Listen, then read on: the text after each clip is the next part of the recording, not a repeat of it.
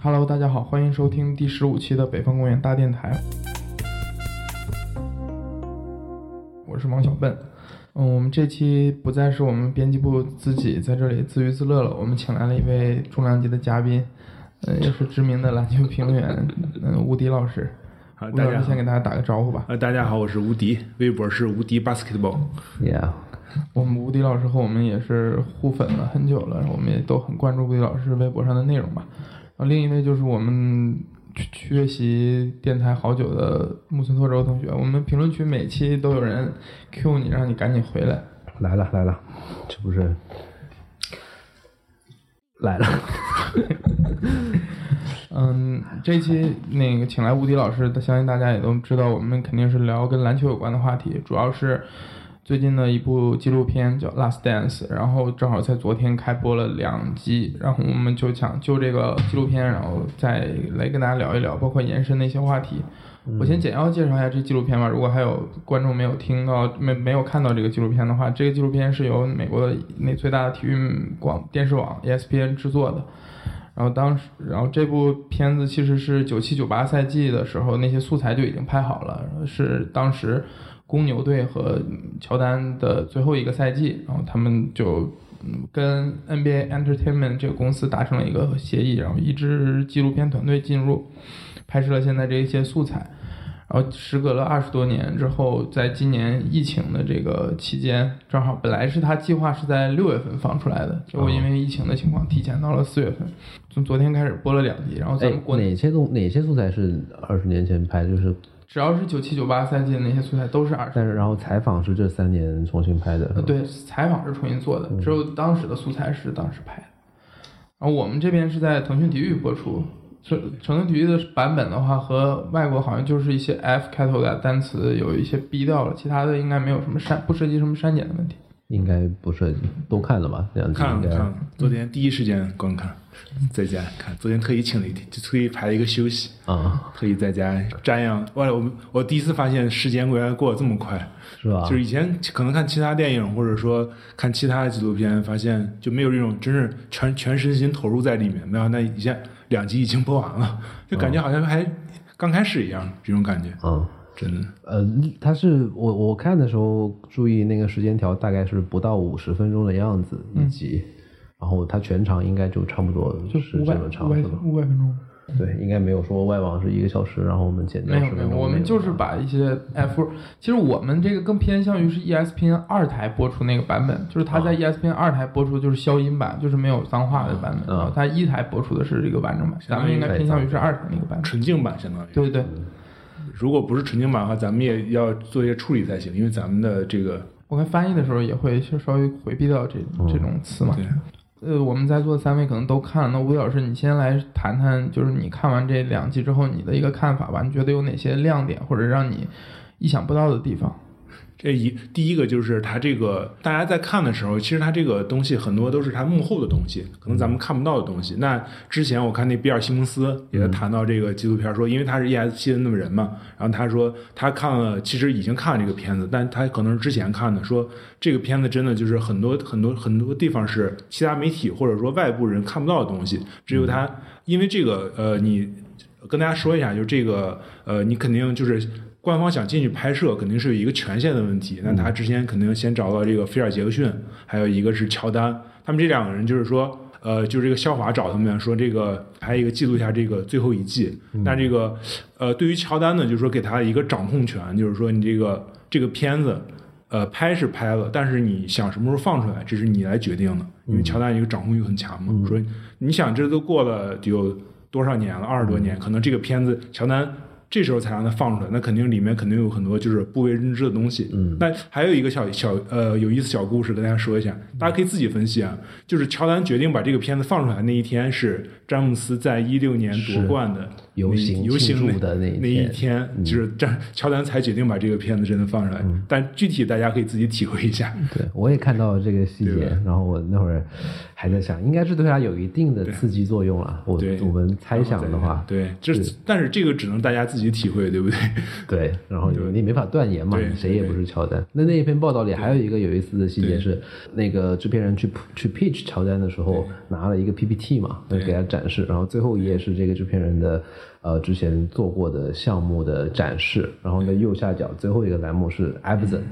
Everton。Everton 的那套片子，对然后那个乔丹就问那个制片人说：“这是你你拍的吗？”然后那个制片人不知道应该说是还是不是，因为他不知道乔丹对 Everton 是什么观感。对然后他就他就就第一遍他就假装没听到，还接着讲，然后乔丹又问一遍：“这片子是你拍的吗？”然后你自己就说：“是是我拍的。”然后乔丹说：“哇，我看这片子哭了三次，还是说我看了三次，每次都哭，大概是这么话。”然后 I love that kid. I。love that 对 love that little little guy，就是那个小家伙卡特。教练是这个导演拍的，托里，他很厉害，这个导演。反正很，最后就说 Let's do this，就是说是看了那个 Everton 的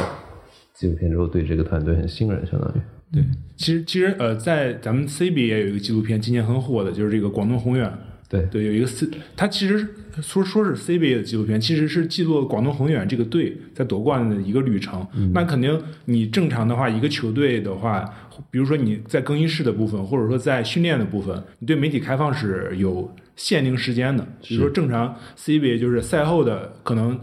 半小时或者十五分钟，训练的十五分钟。但其实呃，像这种纪录片儿的话，它是全程跟踪的，基本是全程跟踪，就一直在跟拍所有的主角，然后呃，比如说在。呃，会议上，然后就是教练在和球员在互相这种骂脏话，这种它都是全程记录的。那可能咱们看的纪录片儿也是经过剪辑的，但是它的信息量已经是完完全超出平时大家看媒体报道这个信息量了，就可能看到很多内部的东西。就比如说乔丹，乔丹这个人，可能大家在平时对他的印象，可能是大大家把他已经神化了。是，就比如说，你看他就是在最关键的那下，他推了拉塞尔一下，就那最后一投一个定格之前推了拉塞尔一下。就是如果这个动作可能很多人放在别人身上，比如说这个詹姆斯，大家说哎走步了，最后推杀；呃放在科比，就说哎科比又怎么着，裁判或者裁判或者说你这个，如果科比这么推推人一下，肯定脏很多会很多人说你这个冠军是带带脚步带星号的冠军，你但是放在乔丹身上真的合理，然后就是合理。就可能大家把它一个神话的过程，但是通过这个纪录片，可能大家也会了解到乔丹其实在私底下对队友的一些东西，比如说这个新秀，就说告诉你不要和乔丹去赌博。因为乔丹在即使在打牌也会把你摧毁，就是这种，就是他新秀说，就助理教练跟我说不要跟乔丹去赌博，对不对？或者说这个乔丹在私底下是怎么对待这些队友的？可能他不断的去挑战你，不断去测试你，必须得达到他的标准。片子里有那个细节说说他刚进队的时候，那个队里的老大哥们不是在房间里干对对对对。就吸毒，然后有什么脱衣舞娘啊说什么的，然后他就是进去看了一眼，就说哦就走了。太棒了，其实这个还蛮，其实挺难的。就是你在你融入一个新的环境里的时候，你要像这些城府的恶习和和这个环境的那个惯性的势能 say no，其实是挺难的事情。而且你还是一个新秀，对，就是相当于一个出淤泥而不染这种感觉。对，因为我看了他记录八十年代的 NBA 其实是很多毒品，比如说那个呃凯尔特人拜亚斯，他可能说是一个之前很强的一个新秀，可能能达到乔丹这个级别，能改变 NBA 的人，但是直接选秀完吸毒就是猝死了。八六级的那个对，对，所以他就是那个八十年代的 NBA 还是很混乱的，就是这个毒品了、女人了，他其实很多球员被这种。其实会，但是其实大家只是看乔丹的自己说的，但其实我之前看了一些书，就是说，呃，乔丹在其实乔丹毒瘾也是很大的，因为他是一个在任何呃环境下或者任何项目里都是想赢的人，所以他赌瘾是很大的。之前在乔丹三连冠的期间，也是说这个乔丹去赌场了，也是被媒体爆出来过这些，就是他比如说在打比赛的之前一天还去赌场玩这种，被爆吴出来老师说这个赌赌是赌博的不是赌毒瘾啊，对，不是毒瘾，对对对，是 是赌博，是赌博，是 gamble gamble，就是他其实乔丹之后也有很多很多这种的新闻，对，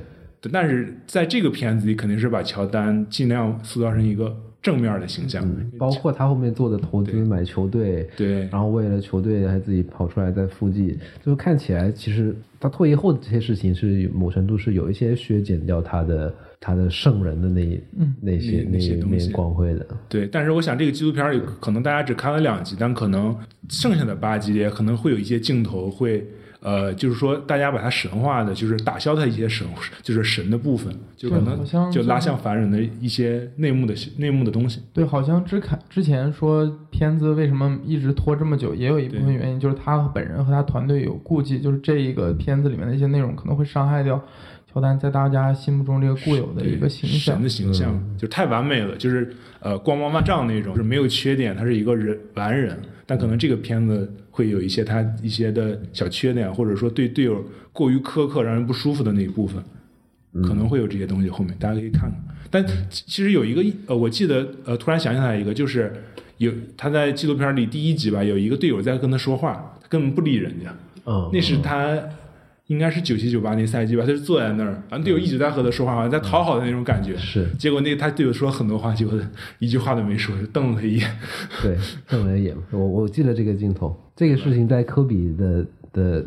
生涯里也发生过很多次。很多人说对，不是有那个著名的司马什帕克和科比之间的那个对争论？对，斯马什帕克是找科比聊。但其实这段时间我也看了几本呃关于乔丹的书，比如说菲尔杰逊那个十一枚戒指，嗯他就是在里面说，其实就是按照菲尔杰逊的视视角，嗯，呃，乔丹在他前几个赛季，因为他一直到八四年进九一年才拿到第一个冠军嘛，嗯前几个赛季是根本不信不相信队友的。他就认为篮球应该自己打，所有的出去出手权应该在自己的手里。嗯到九一年他打败湖人那那次冠军，嗯就是他直到九一年，他学会了去相信队友，嗯然后才拿到第一个冠军。他就是对篮球的理解也是发生了一个变化嘛，因为他连续三年，呃，被那个活塞打败了嘛。嗯他那时候都是自己打的，直到就是禅师给呃给他灌输三角进攻，说三角进攻就是说可以让这些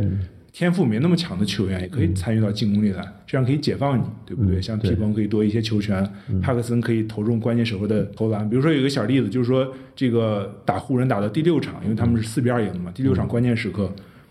乔丹又陷入那种就自己无穷无解单打，嗯。就像现在的球迷可以想想科比，可以看科比，就是每一个球都自己打，就是真的是一挑五那种感觉，就篮眼中只有篮筐，然后禅师叫一个暂停，然后问乔丹说谁谁谁在空位，然后乔丹第一遍都没有没说话，好像还在那沉在那种那种就是环境中，然后禅师又问了一遍，然后就看了一眼说谁在空位，然后乔丹说是派克森，说那你下一个球员要找到派克森，最后派克森真的进了他的那个关键三分，而且在他的三连冠第三冠的时候，也是派克森进了一个三分，嗯然后呃拿的三冠，就是说这两次冠军其实都是最后第六场派克森的这个三分得的冠军，也就是说乔丹也是经历过一个改变转变嘛，嗯，就是说他这个对他，然后他去拿了第一个三连冠之后退役之后，他去棒球，在棒球场上去就是非常表现非常不好嘛，然后被别人批评之后，我觉得对他的个人心态是另外一个调整，对。就是他开始慢慢接受啊，我我其实也不是一个是超人，对我也我的队友们也有做不到的时候，就像我在棒球场上，我觉得那个时候他再回到篮球场上，对他又是一次新的洗礼，就是他整个心态的两两次转变，我觉得这个也很重要。嗯，他棒球打了几个赛季啊？打了一十八个月嘛，十八一个一个赛季多一点。相当于他就是第一年没打，然后第二个赛季呃中途又回了公牛，但是那年被魔术淘汰了，嗯就是第二个赛季。这一段好像在他的职业生涯里是几乎不怎么提起的，提起的就是九五赛季是他他被就是在季后赛里面是被淘汰的。对，他就是对。但那时候就是可能打棒球，他身材要求跟篮球不一样，篮球是协调性了、力量兼备，但是棒球它就是可能更强壮，但可能它协调性了或者这种，它是需要一个适应过程。嗯而且那年正好呃奥尼尔跟便士太强了，还有他们那个格兰特嘛，就是他们第一年三冠军，他们魔术那时候那年太强了。你们是都是从什么时候开始？就你们还记得知道乔丹这个人是什么？是怎么知道的吗？我是从零二年开始看球吧，就是姚明那时候，嗯因为我是基本我从九七九八那时候开始看足球，因为在我的印象里啊，就是九十年代足球是更火的运动，那时候我们小伙伴都在踢足球，因为那时候。比如说中超，应该不不是中超，就是中国足球吧，那是甲级联赛吧。然后大家看都是基本是意甲的世界杯了，尤其九八年和零二年，零二年中国男足进了世界杯嘛，那时候足球是更火的运动。但是零二年姚明进了 NBA 以后，完全不一样了，就是大家都开始在看篮球。那时候我也是身高长得很高，就开始打篮球了，然后关注篮球。那时候，呃，其实零二年的时候，中国的呃那时候还没有现在大家看的网络直播，只有中央电视台应该是一周直播两场比赛。然后那时候，所以你除了这个每天直播的时间，你想看 NBA 是要不就是看杂志，要不上网看一下文章，要不就是下集锦。那时候我就疯狂下 NBA 集锦。那时候我记得零零四年开始有虎扑吧，然后虎扑就开始有很多国外的视频。他们会放在网上，然后就去下集锦。那时候知道乔丹，知道原来 NBA 最厉害的是乔丹，然后就开始回去看乔丹的呃集锦。而且，但是那时候，而且呃杂志上也会那种考古的文章，就说乔丹以前的故事。但是那时候看集锦，就是乔丹所有球都进，所有时刻都是胜利的时刻，没有过失败，完全是一个散发光环的。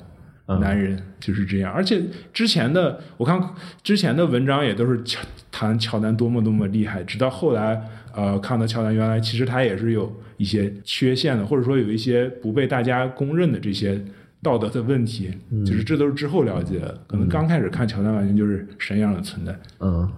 我知道乔丹应该是很早的，因为我现在能想起来，我们家有一本乔丹他们就是《Last Dance》那个赛季的一个画册，夺冠纪念画册吧，那应该是我哥买回来的，所以我我我当时还对这些都不知道谁是谁，但我那个画册我印象很深，我翻过很多次。然后我看球其实蛮晚的，我也跟吴老师很像，就是我最开始喜欢的是足球，我是从零八年湖人和凯尔特人那个总决赛开始才开始真正就是认真接触篮球的。然后我我这个过程中，我肯定是知道乔丹是个很厉害、很传奇的这个这个角色，但是我真正去认真的去看他所有的那些，无论是比赛还是场面故事，大概是我上大学的时候，就是那个时候，我不是跟你说过我兼职做一个篮球媒体嘛，嗯，然后我才会去系统的去看以前的老东西。零七到零八那个赛季开始看篮球的。就是我，我想起来，当时好像是我转学，然后我转到了一个新的学校，我原我去到新学校，发现我们新的学校同学都。都只关注篮球，只只看篮球。然后我我在我原来那个学校的时候，就是是校足球队的，然后大家天天就聊足球。到那个时候就发现没有体人踢足球，全都是篮球。所以我当时就觉得我要融，如果我不了解，我就融不进去了。然后我就开始很快的补课，然后就拼命的看杂志啊，看一些转播，然后就跟上了大家的节奏那种感觉。吴吴吴吴迪，你是北京人对吧？我是内蒙古赤峰的，我是内蒙古赤峰的哦。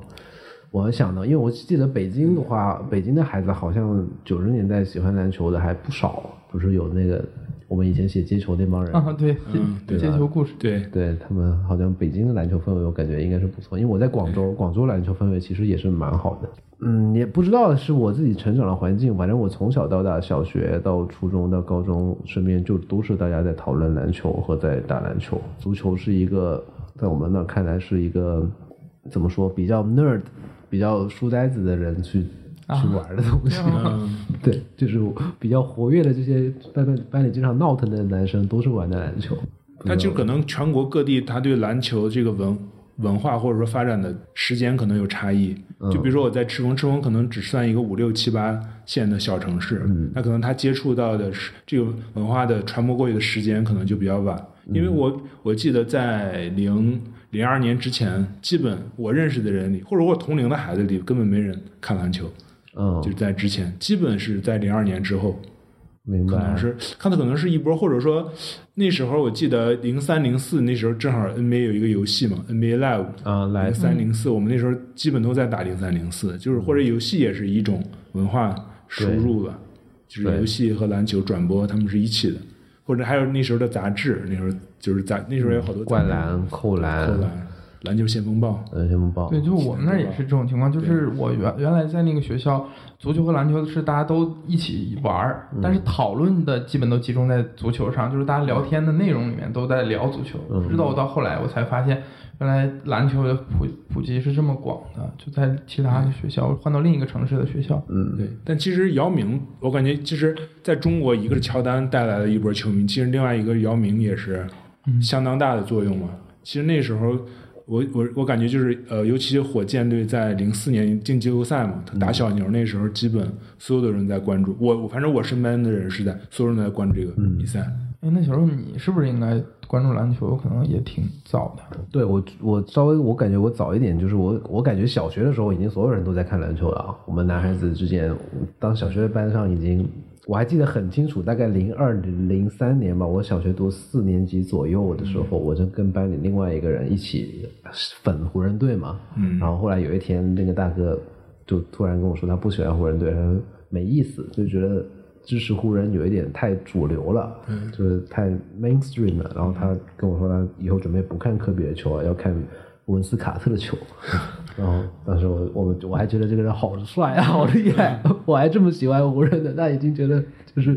你知道吗？已经有这种球迷的鄙视链的感觉了。然后我觉得哇，好厉害啊！然后我看我要不要就喜欢别人？然后当时看了一圈什么。Gilbert Arenas，阿里纳斯，我还买了阿里纳斯的战靴，那个阿迪的八百多块钱。然后就是兜兜转转，还是觉得湖人队就是喜欢上了第一支球队，好像就就落在那儿了。然后就一直就看湖人的球。但是乔丹确实，我到今天我都嗯没有，因为。如果不是这个片子，我我可能这个片子的信息量对我来说很多是新的，你知道吗？就是这两集对我来说，我都不知道皮蓬七年的时间拿一千八百万的薪酬，这个都都是不可想象的事情，我感觉。嗯，所以好多信息量我都是新的。我我的篮球历史就是从 OK 组合开始的。对，特殊刚才说的一个小众，其实可能卡那时候卡特球迷是小众，但可能对，其实在我感觉可能在其他领域也是，比如音乐也是小众的，可能会比会鄙视大众，因为湖人球迷是大众，对对对，湖迷总是湖人总是赢，对他可能小众感觉哎，我喜欢这个比较。厉害，我这个小这个现在演化成一个词叫“冠军蜜”。哦，对，湖人和火箭的球迷一直是最多的嘛，就是在很长时间里，所以就会有一种好像你喜欢你的你的偶像是周杰伦或者是陈奕迅，就是嗯，大太大众了是吗？对，太大众了这种感觉。对，或者说当时有一个姚密和姚黑嘛，就其实。姚黑，他我认为啊，我认为姚黑并不是说他讨厌姚明。你作为一个中国人的话，你不可能去讨厌姚明这样，他只是讨厌密姚明的人，把姚明吹的太过了。嗯，他只是这有一小撮姚黑是这样的心理，逆反心理。坦白说，有我觉得那时候有蛮多的所谓姚黑或者火箭的黑，是我们湖人球迷转换过去的，去抢了湖人的关注度。对，他抢了湖人关注度，太太多关注度了。对，而且我会觉得，嗯。就是凭啥啊？他打的又不是特别好，对吧？对他也没拿过冠军。对你甚至有这种逆反心理，说就凭他是中国人，我也是中国人，我就要非要支持他嘛？对对，有这种感觉。但是有一本书就可以大家可以看看，叫《姚明行动》，是一个美国记者写的，他叫拉尔默，他他就是他当时在上海，他是呃新闻周刊驻中国的记者，他是九几年就在中国的，当时他因为九几年到。呃，有十几年的经，有十几年的经历在中国，然后他正好呃经历了王治郅和姚明去 NBA 打球的这样一个过程，然后他当时就跟同事在说这个事儿，就是说，因为当时中国和美国的关系没有那么好，因为因为姚呃王治郅去美国打球，他是九九年选秀，零一年零一年的去，相当于隔了两年。姚明去也是历经万难，可以说各种各样的困难。他说这完全是两个社会体制的碰撞，而且他们两个作为一个桥梁。他把这两个人的故事写了一本书，叫《姚明行动》，而且他跟姚明的和王治关系很好。当时姚明去火箭参加训练营的那趟飞机上，他就就带跟着，他就在跟着，就是他相他相当于是一个内部人士，他跟这两个人关就是这样的人和这样的家长，还有耐克的人，他们就经纪人关系都很好。他写了一本书，但这本书其实他我认为就是他虽然写这样的人，但其实代表一种社会背景，就相当于。中国用两个最好的运动员去了美国打球，嗯，对吧？而且我最近还看了一本跟这个很像的书，是一本何伟写的，叫《江城》，看过没有？看过，都看过。对不？就是何伟当时是一个美国人，但是他九六年到了四川涪陵这样一个小镇，可能大家都大家只可能知道他榨菜，但其实都没听说过这个地方。他到那教了两年书，他就把这两教两年书自己的体会写出来了，但其实也是两种。价值观或者两种社会形态的碰撞，写在一起了。其实这两本书我感觉其实挺像的，都是一个美国视角、美国人的视角写一个中国的发生的故事。嗯，其实大家可以看看，挺有意思的。姚明去 NBA 那个时候，正好也是我们我们所谓加入 WTO，然后中国全面拥抱全球化的这个大背景的时代下，对，谢阳明是作为一个其实是一个非常好的观察对象和写作对象是放在时代背景下的。对对。就像像像王治郅去，本来是八一是不会放王治郅去，因为没有王治郅，你看要呃八一就丢了冠军。但是两件事，一个是北京申奥成功，这说明要有一种更包容的心态来看待这些问题。第二个就是呃姚明要当选零二年的状元了，这时候他呃八一就已经知道姚明要当选零二年的状元，那他要把第一个去 NBA 打球的运动员这个荣誉放在八一才。要不如果没有姚明的话，可能王治也一直在 CBA 打球。啊、明白。那你们看篮球的时候是有有支持的主队吗？呃，NBA 那时候我我 NBA 会的话会有我会有 第一是火箭，那肯定不用说。哦呃，第二是另外我第二个第二喜欢的，除了火箭啊，第二喜欢的是韦德，韦德。因为那时候没办法，就是那时候受制于当时观看的环境，因为只能下集锦。嗯。我发现，在集锦里，韦德是最厉害的，我认为是最厉害的，嗯 因为韦德的他那个突突破了、爆发力。爆发力，或者在空中各种动作变换了，我认为韦德是最厉害的。集锦集 集锦球王，因为那时候只能看集锦啊，因为那时候直播嗯一一周两场，网络直播没有，在零三零四那时候，嗯。你只能下去虎扑看虎扑下载的 YouTube 基金，所以而且那时候还特别喜欢一个威廉姆斯白巧克力，他的基金也特别好看，但是集集锦太少了，那时候他集对。锦，但韦德基金，因为韦德是零三年那时候刚进联盟嘛，那时候在打，他的基金基金力很强。我其实没有明确的主队，这么多年，就是我看这个纪录片，因为里面的大部分素材，说到这个纪录片，就是我看里面大部分素材，其实对我来说不是新的，因为我在有一段时间曾经密集的把这些东西都看过一遍。我现在还是有一个比较明显的感受，就是即使我看到就是他创造季后赛单场六十三分那个视频，因为我真的没有。是以一种直播的角度去看过那个镜，所以我知道他全过程，我也知道他很厉害，但是他就是给我带来的冲击就是没有那么大，我必须得这么说。就像我之前科比悼念仪式之前，腾讯不是把他的五场经典比赛拿出来连播嘛？就是我看那些比赛的时候，那种情感的冲击，就是我能够想起来当时我是在一个什么环境看的零九一零年总决赛科比的那个表现。所以我觉得乔就是乔丹这个，刚才我想接你们的话说，就是一个感受，就是这个东西对我的触动，它完全是一个理智层面的。嗯，就我我能理解这一个所有的厉害的程度，一个伟大的程度，但是它在我情感层面确实没有造成一个很大的冲击。这个是我现即使我这看这个纪录片，我也有这个感觉。嗯，那接小哥那个说，其实呃，我看纪录片儿，其实对我冲击挺大的。他其实呃，在这个纪录片里，其实乔丹基本上得分镜头都是打进的，就相当于一个集锦，就是中间有一小块是集锦。但这个集锦里，我又看到乔丹那种一 v 五、一挑五，或者说每个进球至少前面有四个人在防他，那种感受，真的，我想起来，就当时看韦德那时候也是，基本因为集锦里嘛，肯定都是那种一挑四、一挑五。再看乔丹，真的想起来是什么？呃，韦德是矮了五厘米的乔丹。其实乔丹在集锦里也是非常强，太强了。就是说他那种美感，就像那种猎豹一样的速度了，在空中那种闪转腾挪，可能正常人都就或者正常运动员，就是一个基本做不出来这些动作，都是超越一个超越极限嘛，就算。乔丹，我我可能跟立卓看这个片子的那个感觉差不多，就是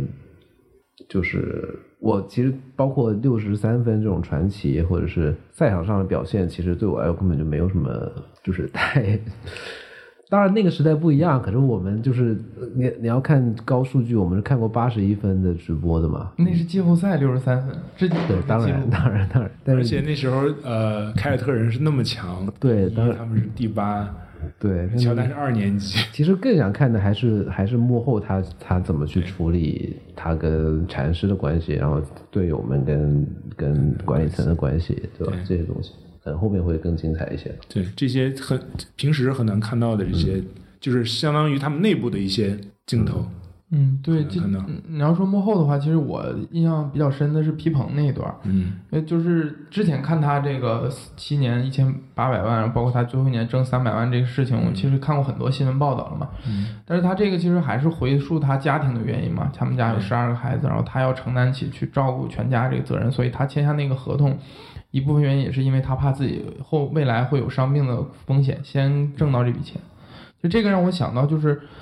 呃，安东尼。呃，安东尼当年就是零八年奥运会的时候，后来有很多资料的披露，就是说詹姆斯他们四个人曾经一起谋划过，就我们四个人一起去打球。但是后来安东尼就是先和掘金队签下了一个大合同，当时后来他自己再到纽约，包括他到纽约的时候，他也是通过钱的角度，因为纽约给他开的合同最大。他后来也说过类似的观点，就是说，我觉得我可能还是想要先把这个钱挣到自己的这个兜里，这个让我觉得最稳妥，所以他就错失了真正组成那个所谓那个四巨头的那个那个机会。我觉得对于这些从平从小生活很困难的这些黑人运动员来说，他们其实很难摆脱掉他们身上这个这层底底色，就是你说他们去理性的考虑啊，我未来可能更挣大钱，但是这笔钱摆在他们面前，他们就很难拒绝。嗯，对，我想接着小笨这个说，其实这涉及到一个工资帽的问题。可能呃，你现在的工资帽看，你同时有四个超巨，现在看是不太可能的，因为大家都知道，这个当时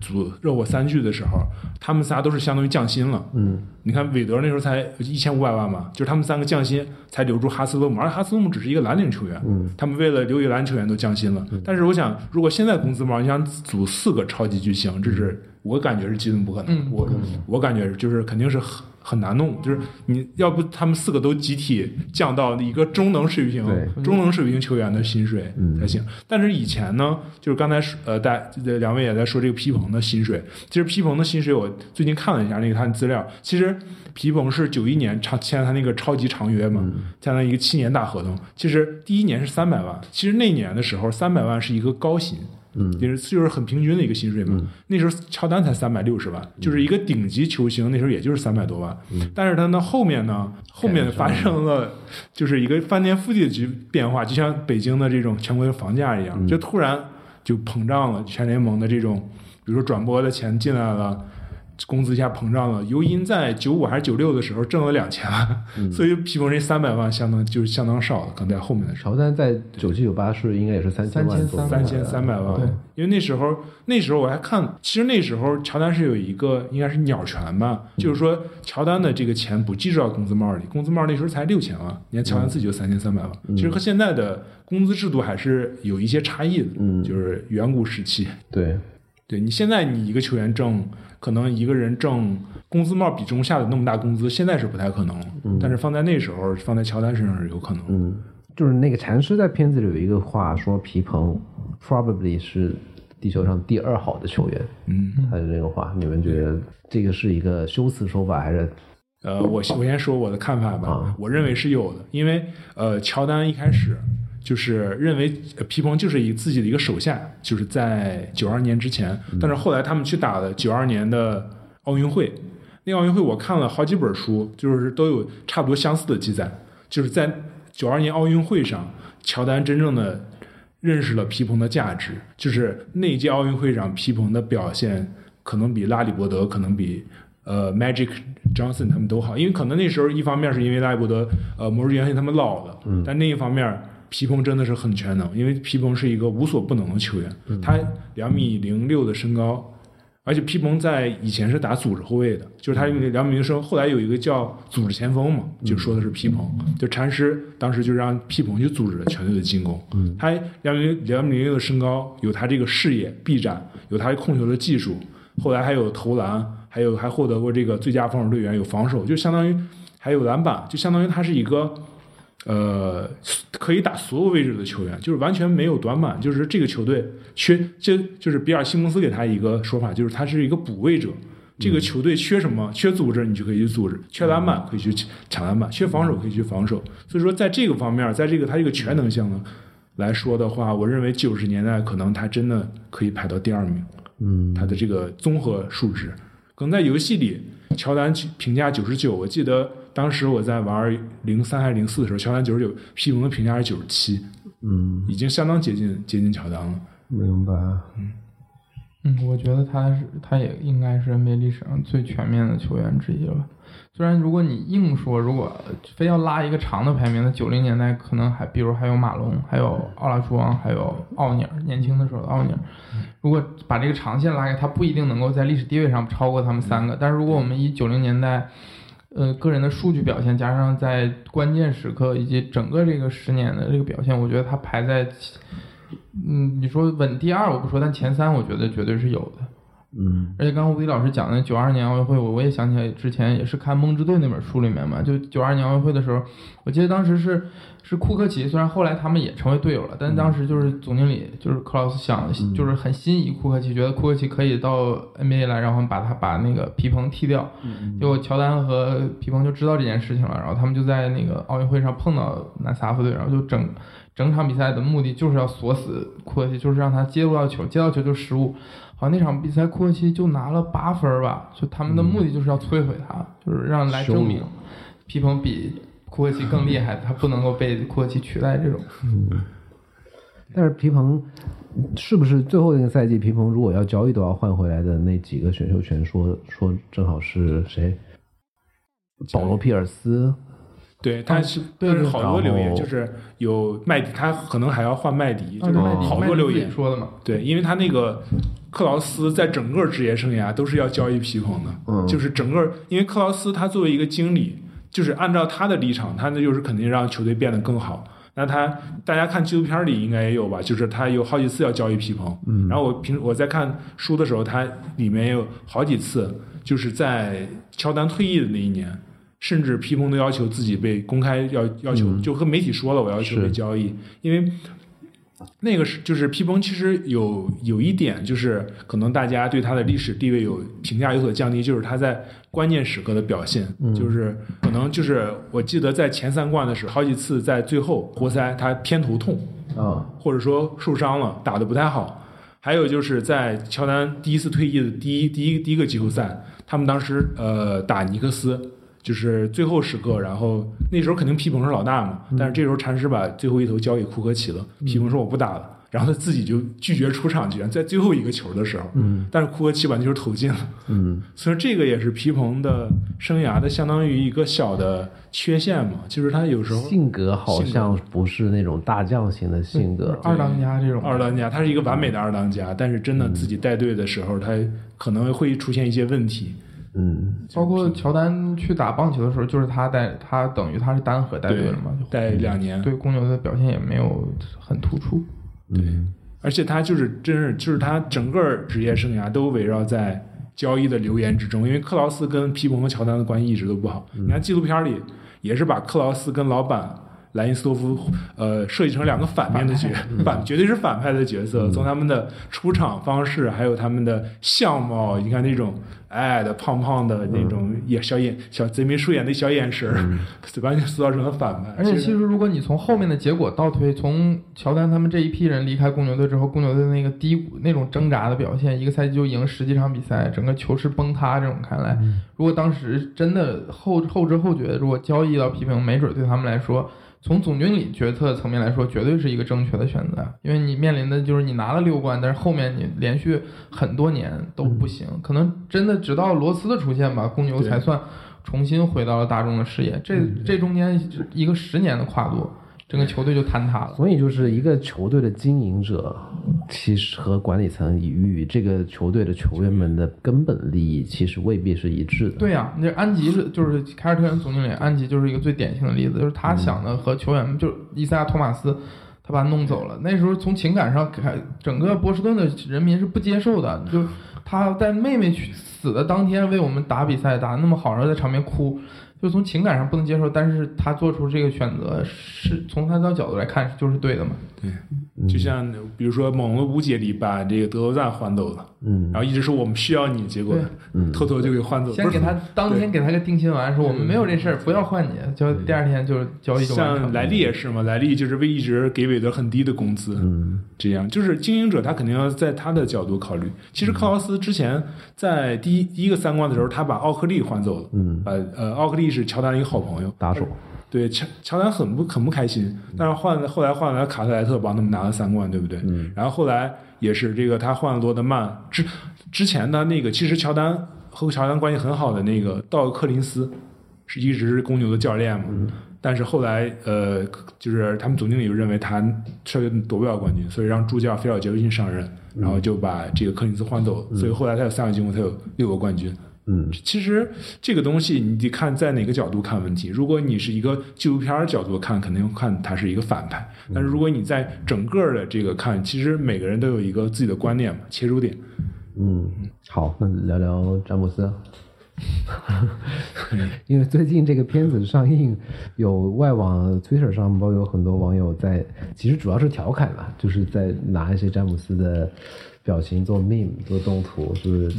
就是因为前面有一段时间，关于詹姆斯到底能不能超越乔丹，可能尤其在科比离开我们之后，我们最后剩下的一个要去挑战乔丹这个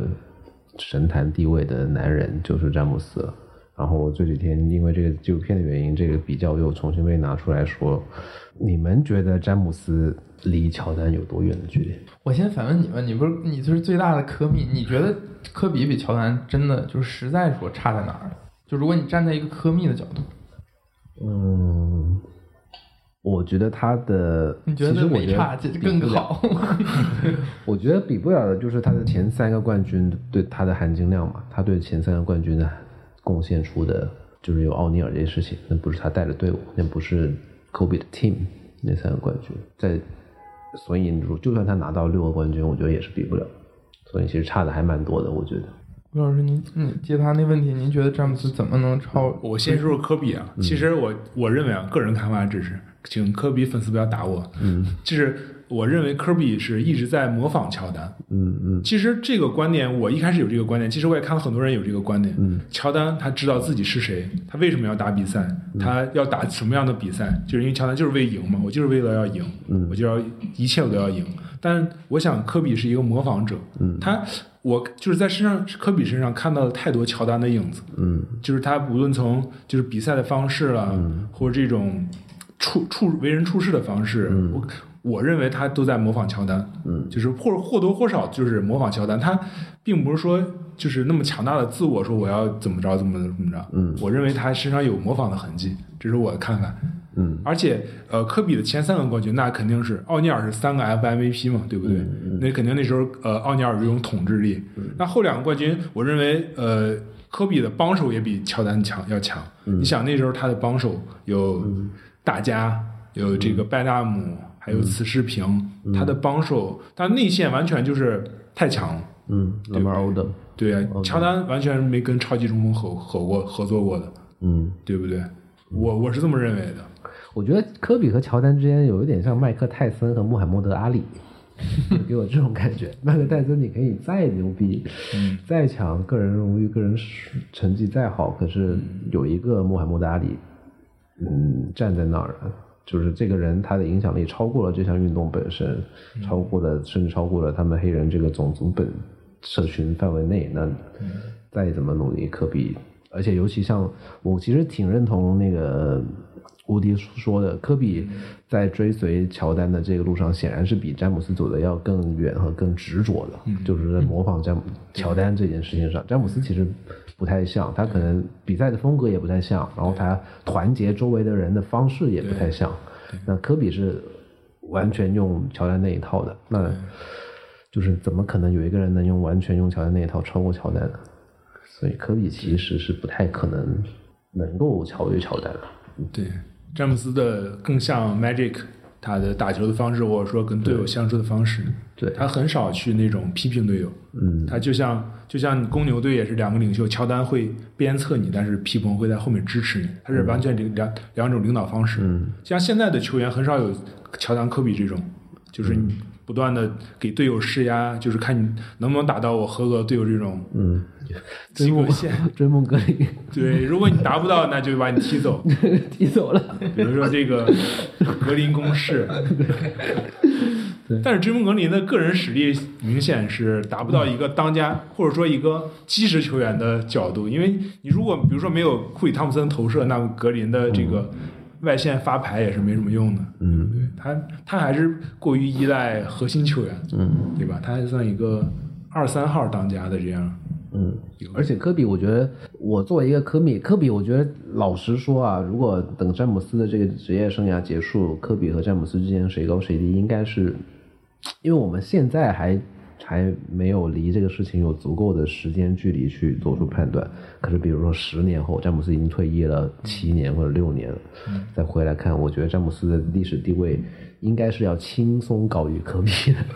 嗯，我是这么感觉，因为他是科比再怎么样，他没有说他他的组织能力，就不是说球场上的组织能力，而是说在整个职业生涯去组织一个周身边的人，组织他的社群的，甚至他可能为了，因为他一辈子的职业生涯都是在湖人队这个体系下去工作的嘛，他其实还没有展现过，如果他去了另外一个地方，他是是不是可以像詹姆斯一样，从迈阿密到克利夫兰，从克利夫兰到迈阿密到哪儿？去了哪儿，哪座城市就变成他的城市，就这种感觉。但是科比也是有这种影响力的。你看科比在在中国行的那种影响力，也是所所谓这个六十亿科比粉丝对对对，他的影响力是基于过去二十年的全球化这个基础上的。嗯，哎，吴老师，那你觉得如果詹姆斯还有理论的可能超越乔丹，他得做到什么才能超越？理论超越前起码乔丹最呃最后一个三连冠是三十六吧，三是三三十四、三十五、三十六，起码詹姆斯在詹姆斯今年是八四的吧？嗯，这詹姆斯是三十三十五了吧？三十五，三十五，那起码他得拿三个冠军吧？在这个年龄拿三个冠军才能，至少说有超越乔丹的可能。他在这个年就是在湖人或者在哪儿，他得连拿三个冠军，我认为才是有可比性的。如果因为乔因为乔丹他是经过了无数次的进化，就是普通的运动员可能有一次巅峰、两次巅峰，但乔丹有好几次巅峰，就是他不断在进化，可能在最后三关都三十四五六岁了，这种还在进化，还在就是理解篮球这项运动，还在能拿三个冠军。那詹姆斯，我想超越他，也得做出同样的事情，对不对？起码做出同样的事情。嗯，那如果只是追平了这六个冠军，六个 FMVP，那我觉得就可以讨论。可以讨论可以讨论。但是现在来看不太可能。你詹姆斯现在在湖人拿呃再拿三个冠军，在现在的联盟，我感觉不太可能吧。我觉得现在联盟谁想再拿个三连冠，真的太夸张了。很难。嗯，那就是说，我们的一个前提就是得有一个球员先拿到足够像乔丹一样的荣誉，然后我们再来讨论他的历史地位能不能超越乔丹。其实我们剥离到所有场外的那些因素，对。商业的因素，这个 logo 的因素，对，嗯，起码得到这个，起码能在三十五岁左右拿到三个冠军，而且是大当家的情况下，我认为可能以后很难看到这种情况了吧？有现在篮球进化的速度太快了。对。对，嗯，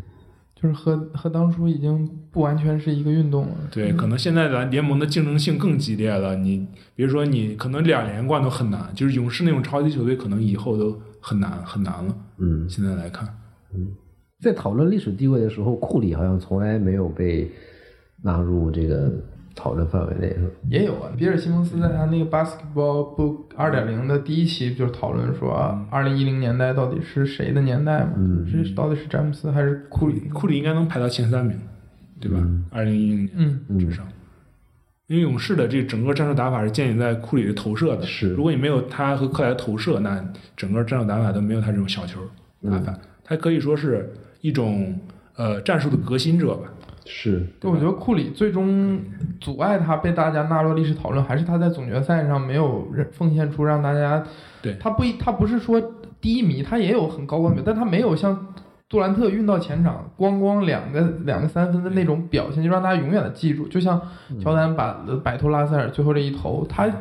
我觉得篮球有的时候就凝结在某一两个球的被大家长久的记忆传送。你说欧文有多厉害吗？但是他可能个人能力很强，嗯但是他就因为有那年总决赛那样一个三分，就被大家觉得他很永远的会记住这样的感觉。其实你如果纯粹从无论是个人能力还是球场上影响力，他他欧文显然都和库里还不在一个水平线上，但是他就比库库里多了那么一个画面，我觉得就会被大家记忆的更深刻一点。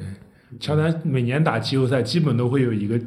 镜头或者一组镜头被大家记忆，就是每几乎每年都有。大家可以想想，回顾一下，每年打季后赛都有。嗯对不对？对你像 E ESPN 在预热这个 Last Dance 之前出了一个短片，就是说他在季后赛上面的十个对关键时刻，就季后赛的十个关键时刻。嗯这个对于大部分球员来说几乎是不太可能的。你说职业生涯搞出十个还可以，但是说季后赛、总决赛你搞出十个真的很困难。就是詹姆斯，可能我们也就能想到那么四五六个，就是真的觉得印象特别特别深刻那种。对，而且乔丹这些经典镜头，每个都基本都是不一样的镜头，都是你看，比如说这个流感之战最后一投，比如说，而且他俩开拓者居然进了那么多三分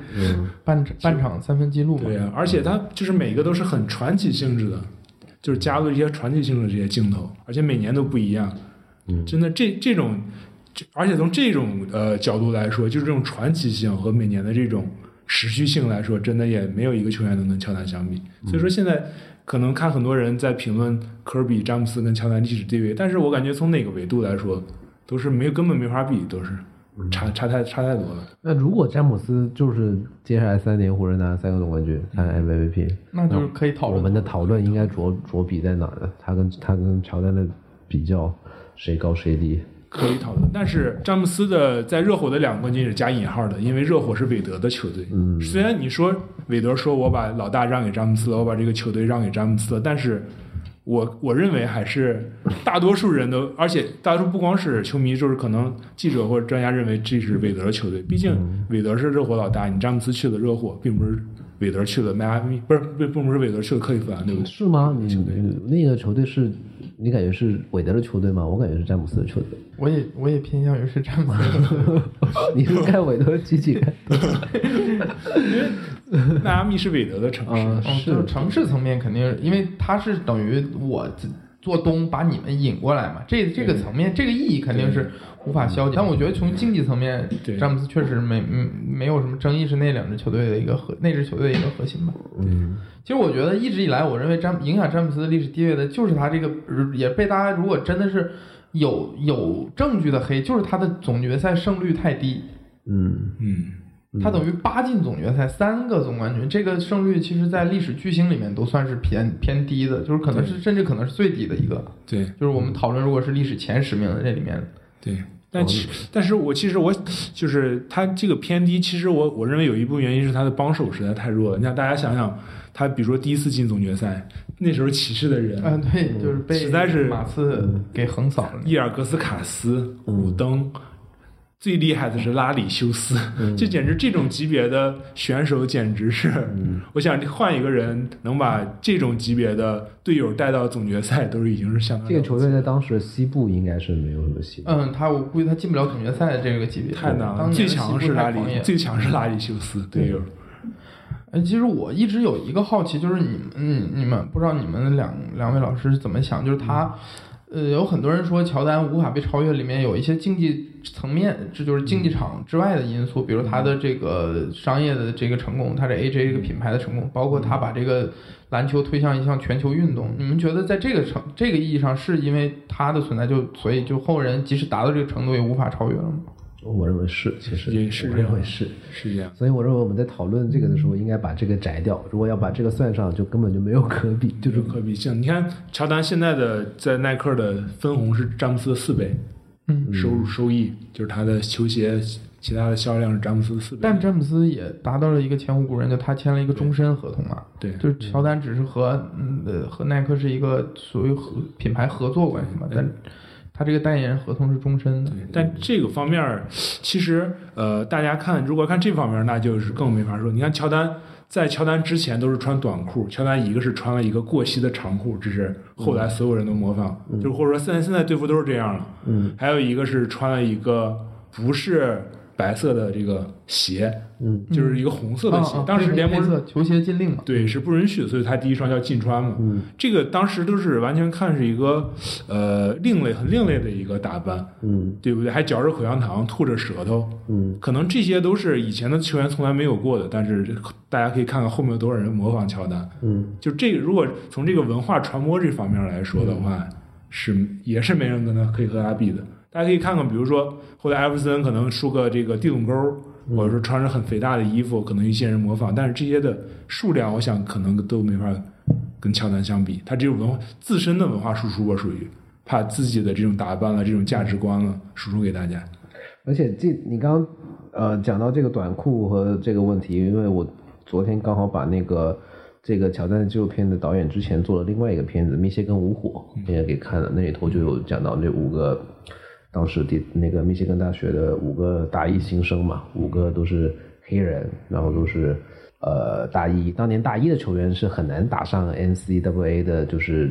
首发球员的通常都是大三、大四的球员首发，然后一下子他们五个大一的人首发，然后每一个人都是听着 NWA 的那种西海岸的说唱，然后穿着肥大的裤子登场的，就是大概是九十九一九二年的时候吧。那个时候其实，呃，篮球不是挟裹着我们刚刚说的这种呃更宽松、更潮流、更街头的着装风格，在挟裹着这个嘻哈音乐的。整个爆发的能量其实是黑人文化的黑人族群的文化登上一个主流舞台的一个集中体现，所以打包在一块儿的。那这个层面上，乔丹我觉得他踩在那个节点上，就包括他后面球鞋的影响力，他基本上就是一个一个完全符号化和在大家记忆里神话的一个过程了。在文化影响力这一面，詹姆斯用我觉得。除非怎么说呢？除非他后面再竞选个总统吧，成为奥巴马之后第二个黑人总统，不然我觉得在文化影响力这方面，尤其是对于他自己的那个社群黑人社群来说，乔丹可能真的是没法超越。对，尤其看大家可能乔丹影响力可能已经跨圈了吧？就比如说乔丹的这双鞋，可能黑人的说唱歌手在穿，韩国的说唱歌手在穿，中国的对。明星也在穿，可能这种这种文化输出来说，根本就无人能敌的，简直。对，球鞋、潮潮流服饰，包括嘻哈音乐，现在过去二十年，从小众的一个一个族群内的文化，变成了最主流、最大众、最最多人喜欢的流行文化。这个就是，如果这个过程没有办法再来一遍的话，就没有一个所谓的黑人偶像，不管是运动员还是歌手，能够去代替到乔丹或者是 Michael Jackson 的地位。对他就是在时代大背景之下，对的。哎，但我有我又有另一个疑问啊，就是因为其实对于现在这些年轻球迷，可能比我们再小一点的，他比如零零后啊或者怎么样，他们其实完全没有任何关于乔丹的鲜活的印象。对，你们觉得这样一个纪录片对于他们来说是能够让他们真正建立起对乔丹的印象吗？因为他们其实是社交媒体的一代嘛，他们看着这些球员，对于他们来说是没有任何秘密的。嗯，比如说我们放在九十年代的时候，即使乔丹这种级别的球员，他们有很多私私面私下的生活，其实是不为大众所知的，因为大众有接触他们途径很少。但现在不一样了，一个球员就像杜兰特这样的球员，他可能自己就每天给大家贡献一堆猛料，然后包括记者也能够挖出一些他的负面。嗯，所以是不是这个这个？构建的过程也不一样了，原来是一个神秘化的一个一个，他离我们很高很远，就像刚刚吴迪老师说，他是一个神，而现在没有任何一个球员能够达到这个级别。我们每天知道他什么生活，他过着怎么样的生活，他想喝谁的洗澡水，他不他天天背后说球员的坏话，是不是这个过程，社交媒体也消减掉了一个人就是神格的这个构建？嗯，我想说，就是因为我之前跟过几个 C 赛季 CB 的报道，嗯，就是我是这么看的。现在可能呃，现在是一个社交媒体爆炸的年代，可能刚才像小明说的这个杜兰特，可能给嫩模点个赞，大家都圈出来了。你看这杜兰特看直播呢，嗯，但是其实这一个球队，就是如果单说一个球队来说，他的内部消息外人是不知道的。就比如说跟跟大家举个例子，比如说当年里根，他是一北京队一球员，他去了新疆，当时。北京队的说法就是说，你里根儿，你这个那边给钱多，你去那边，然后我们这边你这就没有什么，就是说相当于你爱金钱嘛。你看你再不能夺冠军，你还跑那边去了。但是里根儿说呢，就说这个新疆队更有诚意。就是说我是这个，他更有诚意我才去的。但是这两个这其中发生的两个队其中发生的故事，谁能知道呢？只有当事人知道。嗯，可能这个苏群老师说过一句话，说可能真正发生的事情，当事人知道，媒体只知道百分之十。但是媒体能报的只有百分之十，那么公众知道的只有百分之一。即使在现在社社交媒体爆炸的情况下，可能公众只知道百分之一。我是认同这个东西的，因为可能媒体知道一些所谓的内幕消息，但是它不能所有都报。就比如说，可能 CBA 就是这个，一个是薪水问题，一个是年龄问题。可能媒体可能你知道一些消息，但是你不能这个不是。绝对不能报的。那可能你做任何方面的媒体都是，可能你是呃这个经济媒体了，或者是你是其他媒体了，可能都是你一些知道的东西，但是没法报出去的。但是你媒体真正你能知道多少东西呢？真的核心的东西有多少呢？其实我认为也是一小部分吧。真正发生的事情只有内部知道。就比如说，呃，菲尔杰逊他就是说这个乔丹肯定很有影响力，可能乔丹出去吃个饭，或者说就出现一下，就一群球迷围上来，就是要你签名，或者说乔丹去训个练，可能你队友的朋友。就是说，托你队友给你要个签名，他就说应该屏蔽掉这些东西，就是让我们球队组成一个整体，就是这个整体是排外的，这样才有利于大家培养这个球队的凝聚力。可能现在，呃，我跟过这个 CBA 球队也是这种，强队是有这个凝聚力的，他要需要排除掉外界这些干扰。可能，呃，之前比如说这个萨米史密斯写一本这个乔丹法则这本书，可能当时这个克劳斯就把他们的助理教练这个。开开除了，就是他他就认为这个助理教练是给这个萨姆史密斯爆料的，嗯，就是因为一些外界的东西可能会影响到你这个球队的一些东西，可能可能各行各业都是这样吧。你核心的东西只有当事人或核心的人才知，外人可能只知道一些他们想让你知道的东西，或者一些呃皮毛而已。我认为是这样。嗯嗯，对，我觉得媒介的传播的方式的转变。好像在我看来，我不知道你看的那个比尔比尔那个 Bill Simmons 是怎么说的，但是在我看来，好像不太会影响说一个运动员去构建一个运动员神话的的阻力吧。其实我为啥会产生这个想法，就是前两这两天我不是买了那个勇士队那个跟队记者 Ethan s t o p s 写那本就是叫什么胜利机器，就是讲勇士杜兰特这个阶段的勇士。他在里面其实爆出了很多，我们不能说是关于杜兰特负面的吧，就是比如他抱怨，就是球队为什么谁都比我待遇高，就是可能斯贝茨这种这种咖位都比我待遇高。嗯，我觉得就是这种消息，你像其实杜兰特严格说跟勇士队已经没有关系了，可能甚至已经过了快一年了，但是这种记者还是能够用不断这种料，然后让大家，包括今天格林在直播里也说说抱怨说杜兰特你这一年我和。克莱都说好，我们不走了。你就是不说，你到底走还是不走？你就伤害球队。就这种新，他以一种直播的形式就传存在，就很就马上就传遍全世界了。就他们这种内部的这种矛盾，包括这种这种所谓的故事也好，它传播的速度和效率是过往所不能比的。所以，我们当我们想象杜兰特是个什么人的时候，就总有这种消息爆出来的时候，我们就对杜兰特这个印象，他总归是一个，我认为是一个减损的。嗯，所以才让我产生，就在这个时代，你很难，就比如说你你科比英俊的时候那些事情，媒体的报道肯定是真的是铺天盖地的，一下子涌过来了。嗯，然后这个对他个人的形象肯定是一个减损，我觉得。嗯，对，就是更快了，快更快速了，更碎片化，而且更海量。对，你说格林这一句话被截出来了，你就是一年说不说说好，说也不说好走还是不走。大家想，哎呀，杜兰特是呢，他是不是伤害了最后一年的化学反应？现在有一有一种趋势，就好像勇士的最后一年没拿到三连冠，一切的责任都是杜兰特身上的这种感觉。对，而且现在是自媒体的时代，可能你一句话出来以后，在自媒体会演变成一一百种方式，更更加传播，可能它就是比以前传播的更大、更广，影响的波及范围更大，可能会有这种关系。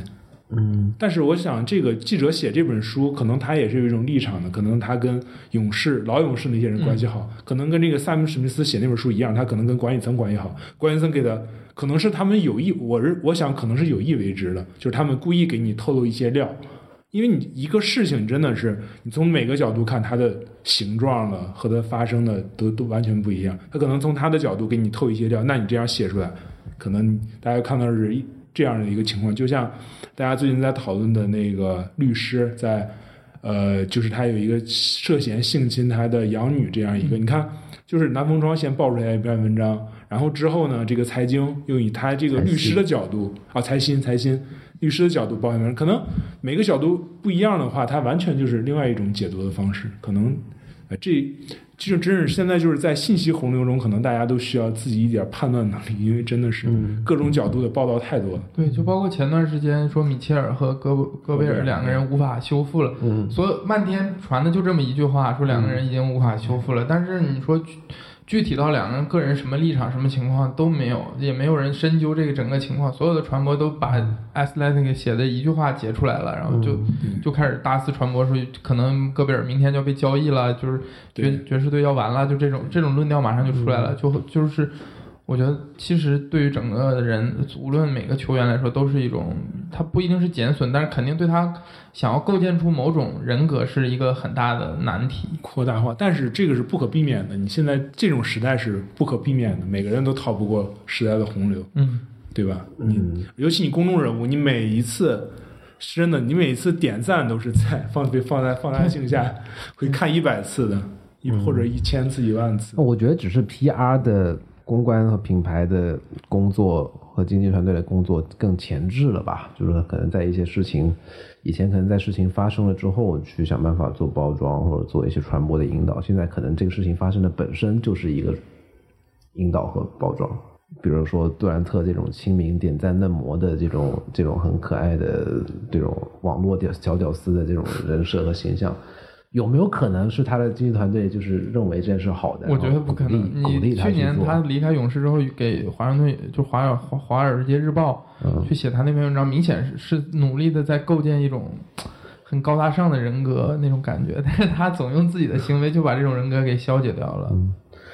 对，我觉得就是还好吧。我觉得应该，反正这个是以每个时代对其中的每个个体都是公平的嘛。你在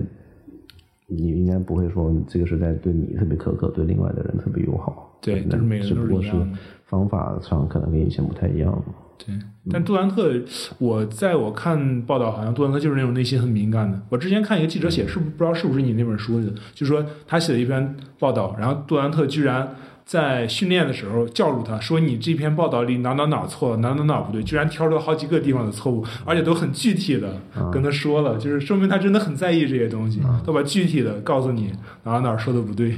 就是蛮蛮可爱的，我觉得。他很在意这些东西。嗯大家怎么看呢？对，在你你看，就是对你来说，他可能是一种比较亲民，但是很多人就就变成了黑他的一个把柄嘛，就是可能就是放大到有些人不讨厌他，就开始又进一步的攻击他这种。但是我看那天是哪个评论员说，是不是马上就要爆出来他跟大家一起吃饭不不掏钱这种事儿？对，暗暗讽麦迪是吗？对？但是这个麦迪这个事儿真的吗？这个只有，麦迪有这事吗？我但是这个只有杨毅杨老师和杨洋等几个媒体人写过。但是这个事这个事儿是真的假的也不这是啥事儿啊？我不知道这个，就是这个事是这样，就是当时在火箭，嗯。杨毅老师嗯。是跟姚明，嗯。就是在火箭嘛，然后他就后来呃，无论直播节目啊，还是自己写书，也就写了火箭那时候的小事儿，就是说麦迪是这个球队老大，他挣的钱最多，两千多万，嗯。按按照 NBA 的规矩，嗯。是出去吃饭，球队聚餐是老大掏钱，嗯。但是麦迪从来不掏钱，都是呃结账的时候就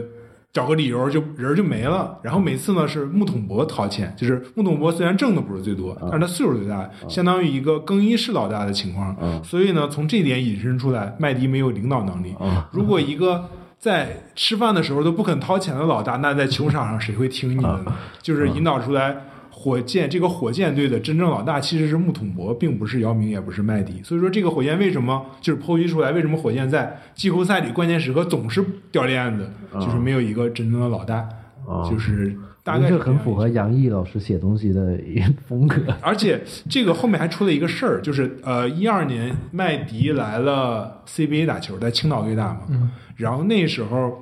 他自己发了一个微博，是咱们用的那个微博啊，不知道是他发的还是他经纪团队发的，就是说呃，杨毅是个骗子，他说的每一个字都是假的，这是他在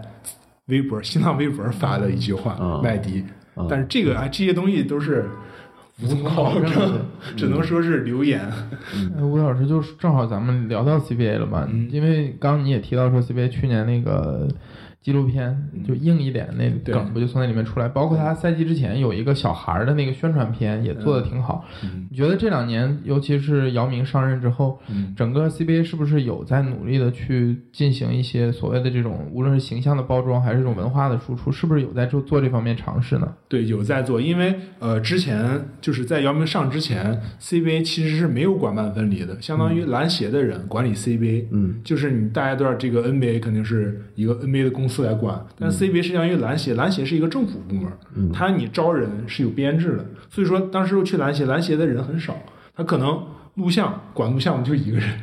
然后裁判办公室俩人，然后管媒体的一个人，还干别的工作，相当于他没有人和人来处理这些事儿，因为你招人是有政府是有编制的，你不能多招人。但是你现在成立一个 CB 公司，就相当于招了很多人，比如说你做媒体的、媒介的，然后你做官网的，也可以招很多人，就是可以起码是有人可以做这些东西了。他还从这个 NBA 中国找这个王大为去当他 CEO。就相当于找的，还是从这个营方找蒋健他们做商务开发，相当于起码是有人在做这些东西的。那你是从这方面看，起码是肯定是呃往好方向发展。就是你包装，你比如说你篮协以前你人都没有，你怎么包装？比如说 CBA logo 之前十几年没换过，因为他没有人，根本没有人来管这些东西。那现在可能有可能有专人或者外包团队来管这些。你看今年就换了这些 logo 什么的，商务开发有更大的合同，嗯，就起码有人来做了。就管办今这是这两年是真正的管办分离嘛？嗯嗯。哎，CBA 你你平时看吗？我我看我还不去了两次现场。哦，对我也是今年我去年去了一次现场，就是因为我第一次现场看 CBA 的球，就看林书豪。嗯，你是不是也是看林书豪的比赛？呃，我啊对，但是我我在看的两场都是北控，一场是北京德比，一场是北北控打深圳。嗯，都是过年之前那会儿。我我的我的感觉。嗯，就是我想请问你一直在关注 CBA 做 CBA 工作的，就是 CBA 给给我们的这种，呃，它的娱乐性不够高和它的观赏性不够高，除了我们说的那个水平以外啊，因为水平你不可能指望我们有一天中国的运动员、亚洲运动员跟变成黑人运动员那样蹦蹦跳跳、炸天炸地的，那有什么方法，或者说在在其他水平硬实力之外的软实力 CBA 输在哪儿呢？我认为就是有两个方面吧，嗯，一个是故事性，可能呃给我印象最深的就是我这些年呃 CBA 的一个高潮是马布里打广东那年，就是在北京，嗯，那年呃马布里，你看马布里刚来北京队，北京队之前还是一个三外援的球队，就是之前都。倒数，然后后来，呃，之前那年是进了前八，然后马布里刚来了，刚来北京，北京那时候已经不绝对不算强队，他在那个首钢那个馆三千人馆也就坐一半人，而且都是首钢职工，就这样一支队，马布里来就是我们要拿冠军，嗯，当时大家想怎么可能？马布里一个 NBA 没人要的球员，来 CBA 打了两年也不咋地，来北京就说我们要拿冠军，而且是一个不是很强的球队，嗯，那年我记得打山西那是。最那个打山西那个系列赛，不知道大家有没有印象？就是一二年北京打山西，那时候王兴江就是王兴江是山西的教练嘛。那时候山西队也是历史顶达到历史顶点了，就是山西之前篮球也是没人看。后来王兴江，王兴江叫中国库班嘛，就是说他很疯狂呀，弄俩外援，一个库查组合，一个马库斯连姆斯，一个查尔斯。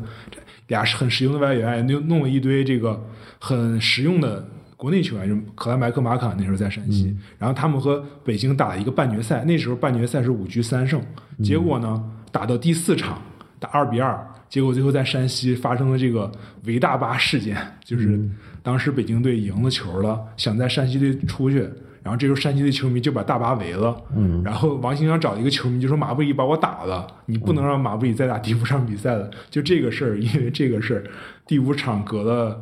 十四天才打，哦，就是这个就是第五场在北京，当时我第五场我去了，当时首钢体育馆外面的警察比观众还要多，无就是他们就是很害怕。这个球迷去闹事嘛？因为你在山西，我们大巴被围了，那我们也得围你大巴。但是其实当时山西住的是机场旁边的酒店，啊，一路警车护送，就是打完相当于这个系列赛，这达到一个顶点，就是当时就是之前呃，可以跟大家说一下这个 CBA 历史过程啊，因为之前可能 CBA 一直是八一冠军，嗯，八一堆冠军，然后之前姚明拿了一个，姚明去了 NBA。然后之后就是广东很强，宏远一对宏远宏远很强，因为但是这时候的 CBA 是缺少话题性和竞技性的，因为一直是一个队球队冠军，一直是这样。你广东广东打新疆打三年随便打你，就是广东一直是冠军，就是大家对他关注其实很低了，嗯，就是就是，但是到了马布里打广东那年，就是一个相当于一个 underdog，就是一个黑马，就是我第一年来 CBA 来一个不强不怎么强队，真是一个人把。广东队一个八冠王给打掉了，而且是有以一种超级英雄的形象。嗯其实我感觉马布里对于 CBA 的影响已经跟就是呃有一点乔丹的意思，就是相当于以前可能呃看 CBA 的只是当地的球迷，可能广东人只看广东的，但是马布里呃打败广东那年是真是一个达到一个高峰，全国基本。就是全国更多的人在讨论 CBA，在看 CBA，因为它有一个故事性了，已经，这是一个高峰。另外一个 CBA，我认为提高一点就是培养他自己的国内球员，因为你看马布里可能他是一个外援，达到这种高度，拿到了这种荣誉，可能大家会关注。另外一个就是国内球员，可能两年之前一个丁彦雨航的爆发，丁彦雨航连续两年得了这个得分王，就是本土球员得分王加一个加两年的 MVP，、可能之前 CBA 的正常情况，得分榜前三十名全是外援，嗯 这个之前基本是这样的，嗯但是丁彦雨航就是那时候他基本场均能到二十四分左右，这已经是一个基本是外援得分了，嗯而且他那种表现就是场场那时候，因为他为什么爆发呢？因为他们小外援受伤了，当时，嗯而且后来换过两个。最搞笑的是，他们赛季换了三个小外援来都受伤，嗯 所以他们只能单外援嘛。大家知道那个呃，CBA 一般球是在小外援手里，但是他们外援受伤了，所以丁彦雨航就基本就是属于这种他代替外援了，就球都给给你打，然后最后关键时刻球也都给你打，而且他还真能打进，就是经常有自己就干三四十分，而且外加外加绝杀这种感觉，所以这时候也是这个 CBA 吸引的。就是一个高峰，嗯就是包括后来，比如说郭艾伦打得好，就就是国内球员，你真真正的打出这种统治力级，就是很有统治力级别的这个比赛的话，也可以吸引球迷的观看。其实你 CBA 不管说你其他的包装再好，你弄得再花哨了，你大家队再漂亮，广告再多，但是你内核还是比赛。你只有把比赛弄好，一个是故事性，一个是你本土球员真正的成长，这才能吸引更多球迷。竞技才是本质嘛。嗯那这个没有办法，因为呃，毕竟中国的职业联赛九五年才开始，嗯你想到现在二十多年，对不对？那你 NBA 五几年、四几年、五几年就开始了、嗯 n b a 七八十年了，那可能你呃职业化的时间不一样，那你而且另外一个就是 NBA 有这个选秀制度，NCAA 是它的蓄水池，它可以弱队不断的从 NCAA 里选人，然后变强，但是 CBA 现在涉及到一个问题就是。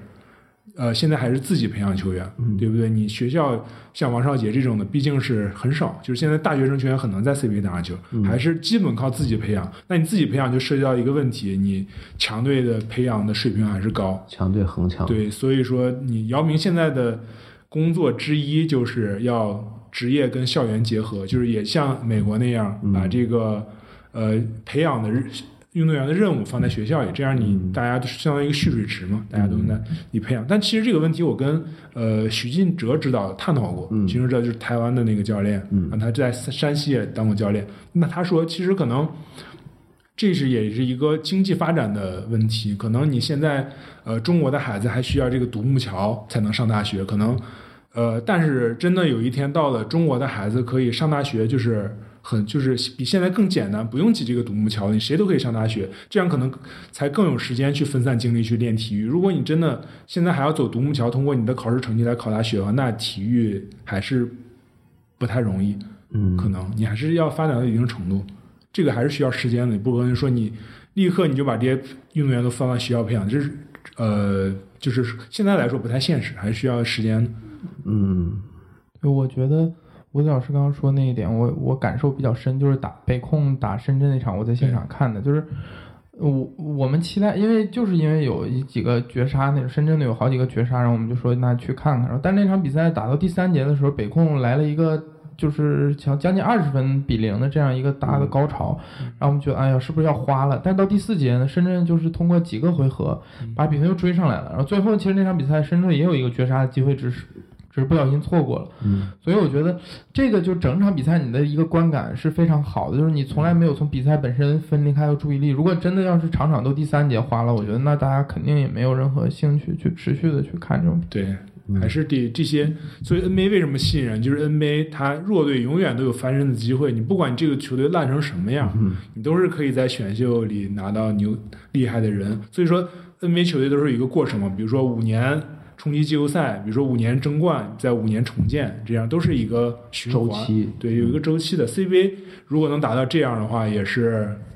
也是可以有这种竞技性的。你比如说 CBA，你可能争冠永远是广东、新疆、辽宁这几个队，弱队比如说同曦、天津这些队都一直不行。那这样如果两极分化太大的话，那这个这个联赛的本身的竞技性肯定也是，或者说观赏性还是不行，还是差一点儿。所以说 CBA 一个是水平的问题，另外一个就是它还是呃强队和弱队的差距还是有点大。以后如果能缩小的话，会更好看。嗯哎，吴老师，那我有一个好奇啊，因为从去年大家也知道，因为 NBA 一些特殊的原因，嗯呃，从传播层面其实是被在国内的曝光度是大幅度就削减掉的。像央视现在还没有恢复，现在没有比赛，但之前也没有恢复转播。你觉得，因为你是一个负责 CBA 传播的这样的一个身份，你觉得这个 NBA 今年发生这特殊情况，对于这个赛季的 CBA 的传播，从从你自己观察来说，有一个促进吗？或者有有一个帮呃，助？相对相对来说，这个 CBA 的数据是上涨，就是数据，比如说你新闻了或者比赛的数据是上涨的。但你呃，我想一个是因为 NBA 这个方面的原因吧，另外一个方面就是这个 CBA 的时间是好的，CBA 是晚上时间，对不对？嗯你看你，你看中央五的收视率，可能以前有 NBA 的时候，CBA 也是更高的，因为它在晚上，晚上的收视率肯定是比上午要更好的。但是我想这是呃一个方面的机会吧，但另一个方面你还是要做好自身的这个，还是要把比赛打精彩。嗯，比如说你真的你 NBA 被限制传播了，你可能上不了看不了 NBA 的比赛。但如果你 CBA 比赛不精彩的话，那你可以去干别的，可以去打游戏，可以去看美剧，对不对？你也不是来看比赛，但是核心还是要比赛要精彩，对不对？嗯所以去年 CBA 的呃有一些上涨，那也是一个是呃绝杀的确是这赛季比较多，对不对？另外一个另外一个就是这两年的这个，我感觉这个比赛的竞技性还是有所有所提高的，现在还是比以前好一些的，可以说有有些进步吧。对，我觉得我现场看两场之后，我也感觉这个东西现场看的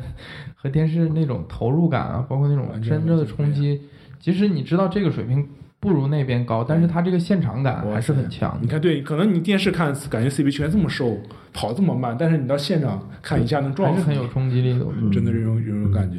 就那场我我去看的那场经纬的那个张颖清，我们看的那场首钢打深圳吧，啊，你是首钢打深圳，对对对，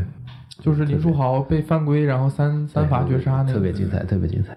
高潮呃就是不断从最后的一分多钟开始吧，然后双方互相的准绝杀、准绝杀，然后有一个犯规的争议，然后从尤其散场之后走到地铁站的一个路上，所有人都在讨论，就那种感觉还蛮好的。对，但这个其实也是一种体育文化需要培养。就像你，就像比如说你 NBA，或者说你大家都知道英超，可能祖孙三代都是这一个队球迷，但是你 CBA 职业可能职业化二十多年，可能你只培培养第一代球迷或者第二代球迷，但是你后面怎么传承，这也需要时间的，对不对？你可能跟人家百年联赛还是有，还是需要时间的积累。嗯，就比如说把大家去真的去球场看这个比赛的习惯培养出来，这也是要需要时间的，对不对？你看，不过就几年前，你看北京队，你看三千人的场馆都坐不满，只有北京首钢的职工可以去拿着套票去看。嗯。说北控也是，北控刚来北京的时候，他是重庆来的一个队嘛，然后之前广州自由人就是在重庆、广州都漂泊过，最后来北京，他那个场馆应该能坐六千人。一开始的时候门票也就卖十块，十块钱你可以去看，而且都没几乎没人看。嗯。你看现在北控现在成绩好了，也也会有经常有满场，比如说打广东、打北京这种，也会有爆满的情况，也是需要你一个球队的实力好，另外一个需要时间的这个东西都是。嗯嗯，那有我在想这个，呃，比如我在我们在北京啊，我们作为北漂，我们三位都不是北京人，在这个北京要养成一个去观看现场体育赛事的习惯，其实还蛮难的。呃，经济因素归经济因素，主要还是这个文化语境，你感觉融不进去。嗯就是北京人围在那儿喊不管是足球上足球球员喊的那些话，还是还是篮球，你作为一个外来者，因为在中国，中国中国这一代年轻人迁移是一个很普遍的状况嘛，对。不对在本地工作的，当然二三线城市会更多人可能选择在本地发展，但北京、上海、广州、深圳很多很多的外来人体育的消费最大的人群，他并不是本地人。对，这个问题我感觉跟发展这个现场体育好像是有一些冲突和矛盾在。但我想这就是第一代和第二代的关系了。比如说第一代是北漂，那他的孩子可能，如果他孩子，比如说第一代人是北漂，那他的孩子可能从小出来就看这个球队的比赛，那他可能会培养成这个球队的铁杆球迷。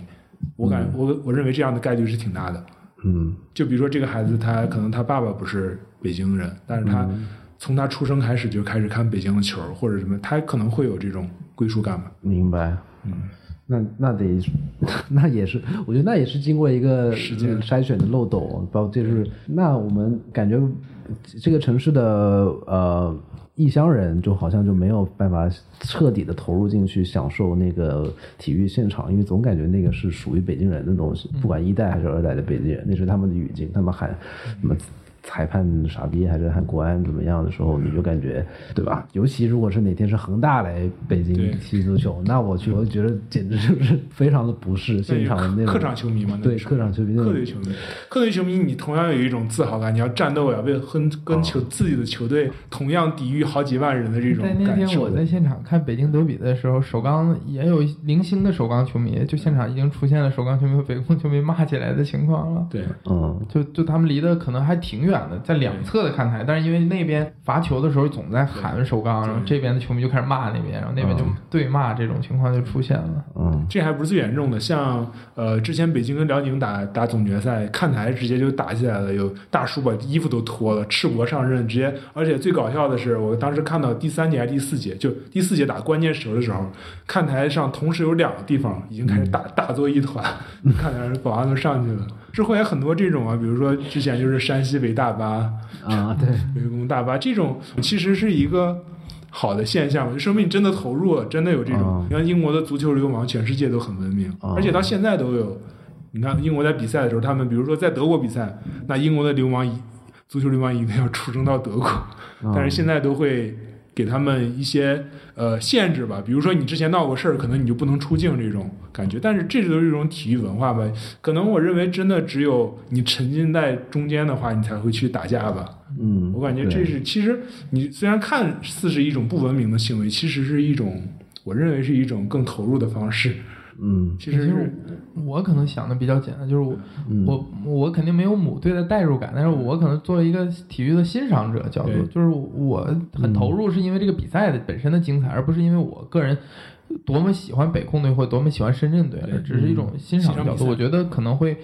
它是两种模两种模式嘛，这和我们可能看一场 NBA 比赛本质上一样的对。它就是这两个队哪个也从从心理层面或者从我的出身层面，他们都不是我的主队，我也不是洛杉矶人，我也不是纽约人，但是这种感觉我觉得是一样的。对，是一种欣赏竞技本身嗯，的嗯感感受。就像就像你去听演唱会的话，你会也就是一种文，就是消遣的方式吧，就算一种。因为其实我认为啊，其实我也去过很多现场，也有跟很多人聊过。其实去的人不一定全部都是铁杆球迷，嗯可能呃，可能大家估算一个比例，可能比如说五个松能这坐一万八千人，嗯可能没准只有三千人是铁杆儿，嗯剩下那一千五百人都是为了去拍拍照片发朋友圈儿。单位发的可能票，对，真有真的有这种可能。可能你在现场的，可能真有可能铁杆儿占的是少数。我了解，就是可能真的大多数人真的就是为了去看一下。嗯，就可能有的人篮球都不懂，别人朋友送两张票就去看了。对，但是你呃比赛的任务是要把这些人留住，这些都是潜在的客户。他可能这次就是一送票、啊来看了看，哎感觉不错，下次我就会买票去看，嗯，明白。对吧？对，其实现场去看体验也其实确实也挺好的，也不存在说什么，呃，你觉得很难融入北京人的文化的语境里头，可能就是一些以前不文球迷的不文明行为太太深入人心了。即使你融入，你也不会真的参与去惊骂或者怎么样。但是我感觉有可能就是。就比如说，我举个例子，就比如说，呃，李根儿不是他从北京走了吗？他再回五棵松的时候，基本全场一万多人都在骂他，认钱什么的，里根儿就是傻叉，然后认钱，只只只钻钱眼儿这种，就是全场人都会骂他。但是我之后采访过里根儿，因为里根儿的家在。北京，他虽然不是北京人，他的老婆是北京，他会安家在北京。我说李根儿，你看北京这么多人骂你，如果你走在北京的街上的时候，会有人骂你吗？李根说不会，在街上的人都对我很和善，所以说只有在那种情况下，他坐在看台上的情况下，他才敢骂人。但是他如果比如说在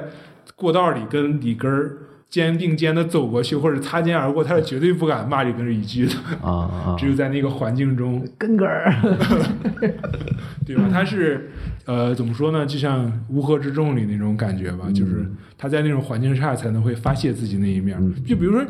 可能去看球的人，正常都不会在街上都不会那么骂人嘛？只有在那个环境中，他会发泄。明白。所以，体育明星和体育赛事提供的这个情绪的发泄的通道，就是它很重要的一个功能，是吧？嗯，其实跟网上的也是一样。你看网上大家什么人都有，骂脏话的什么的，但是可能这种可能这些人在日常生活中根本不敢骂人，但在网上那种环境下，他就可以去骂人，可以去攻击人。嗯这都是在一个环境下特定的环境下，他展现出自己这一面嘛，嗯对吧？嗯。你你做篮球相关的工作多长时间？我毕业以后一直做，得有快十年了吧，快十年了。你最早是做就是也是篮球媒体，对，之前是篮球媒体，一直在篮球媒体。对，一直在篮球媒体，基本干体育吧，也那那这这个这个事情是一个终身的事业吗？对你来说？对我来现在看，现在来看是吧？我因为现在，因为我干这行肯定就是第一就是喜欢嘛。现在，另外我感觉我还是，呃，怎么说呢？我认为我还是比较适合干这个，因为我比较喜欢研究一些东西，比如说它里面发生的规律啦，这些事情怎么发展的一个逻辑啦。嗯，现在来看的话，还是会做这个。明白。嗯那我想知道，像做体育媒体或者呃呃体育评论员，在中国，嗯，因为在美国，我们可以呃一一随口就喊出很多很知名的体育媒体人或者体育的的评论者。那在中国这一块儿来来去去，大家所知道的就是以 CCTV 五上面出现谁？杨老师、苏老师，对，杨老师、苏老师，然后张文平指导，就就只有那一个，感觉就只有那一个平台。后面有有新浪时期，还有柯凡和马健，对，对，就是就是那感觉那个通道很窄啊，上升的通道。对，它就是呃，怎么说呢？因为它还是跟这个职业联赛发展的情况有关系。比如说 NBA 发展了好几十年，CBA 二十多年。那呃，我记得在之前看杨毅老师写的书，就是在姚明当时选秀的时候。但是去肯定，因为选秀肯定大家都去报道姚明，呃，被火箭队选中了。那个时候，全中国的篮球记者只有一桌人，就他们可以坐在一个桌上吃饭。但是现在估计可能，呃，体育就是如果去报道这件事的记者，可能比如 CBA 开发布会，可能会几百人。嗯，他就是随着时间时间的呃增长，他这个是人数也会增加吧。那你看 NBA 它发展了几十年，那肯定现在会有专职的写手。专职的做播客的、做电视节目的，嗯，对吧？嗯，就是各各个方面嘛。你看 NBA 有好多好多网站，比如说大家知道 E ESPN 了，比如这个球员看台了这些，它还是需要时间的。对，我们那天还说，就是哎，美国的体育媒体可就是可好了，他们呀水平太高了。所有都可以。你比如说一个球员在哪个位置投个篮儿，他在这位位置一场比赛投多少篮对比如说这位置，比如说这个球员在低位防守过几次，这种都可以追踪到。对，那这个这种媒体的强大程度，那肯定得需要你时间还有科技，科技跟经济同时发展的情况下，才能达到这程度吧？嗯，对不对？明白。这都是放在大环境之下的。嗯就是这个给我一个比较深的感触是，之前科比去世之后，我买了那个《洛杉矶时报》，就买了好几本特刊，然后《洛杉矶时报》那个就你能感觉出来，因为他真的就是把科比这么多年的他们这个报纸上面报道过他的事情集结成了一本书，你就能看到一家媒体在关注一个球员的这个整个的脉络，他可能记者换了好几任，但是他这个整个风格、调性，包括关注的视角都没有变过，然后他在这个时候能够很迅速的反映出来，然后做了这么精美的这样一本册子。对，对，就是感觉最好的写作的人并不会排斥说去体育媒体工作或者去体育写非虚构的作品，但是在中国你就很难想象最好的写作者去体育媒体。对，对，是这样的问题。因为你看，比如说比尔·西蒙斯，他就算现在 NBA 很厉害的一个写手，嗯，他看球是因为他爸买了一个赛季的凯尔特人的机票，应该是六几年。你想那时候。他还是一个小孩儿，他还还不到十岁左右吧。他去看了一个赛，整整一个赛季凯尔特人的比赛，所以爱上了这项运动。嗯，那你想在中国的话，那可能这个事儿要推迟好几十年之后才会发生这种事情。嗯，对不对？所以说你影响了这些人的发展，或者说影响了这些人对这项运动的认识，不光是从业者，还有球迷。你培养。呃，这些这么多球迷的情况下，你才能培养这些从业者，对不对？肯定从业者都是从球迷中筛选中的筛选出来的。就像你选拔运动员也是一样，对不对？你只有这个孩子去真正打篮球，你才能从中选选到人，对不对？你不可能他都没打过篮球，你就选过来。可能像奥拉朱旺那种很少。对不对？看他长得高就选过来，他是有一个基础的。可能大家都认为中国十三亿人，为什么选不出来十一个踢足球好的和五个打篮球好的？但其实十三亿人只是一个人口数量。嗯，但其实经过训练的人，可能足球和篮球跟可能欧洲一个国家几百万人，嗯，可能光看经过训练的人的话，中国还不如欧一个欧洲国家人多。嗯。可能大多数人都是只是喜欢或者业余的，或者说平时呃因为考试一场球，对，可以因为考试的各各个原因吧。嗯。但是可能真正从事这项运动，就是职业经过职业训练的，嗯，还不如人家多，对不对？你这你从体育人才里选拔，嗯，不可能你一个爱好者就给你选过来，这是很难的。嗯，对，所以说这个这都跟中国的体育发展有有相当关系，还有经济发展、社会发展各个方面。嗯，但长期来看，你还是很乐观体育在中国的。长期来看还是在发展过程之中嘛，但是现在一个是，但是去年其实有两个事打击很大，一个是 NBA 闹的这个事，对篮球媒体影响，另外一个就是中国男篮折戟啊，世界杯这两个事其实对篮球媒体冲击非常大，就相当于 NBA 是一个呃怎么就是篮篮球范围里最大的一个 IP 倒掉了，就相当于在中国被屏蔽掉了。另外一个就是国家队，国家队。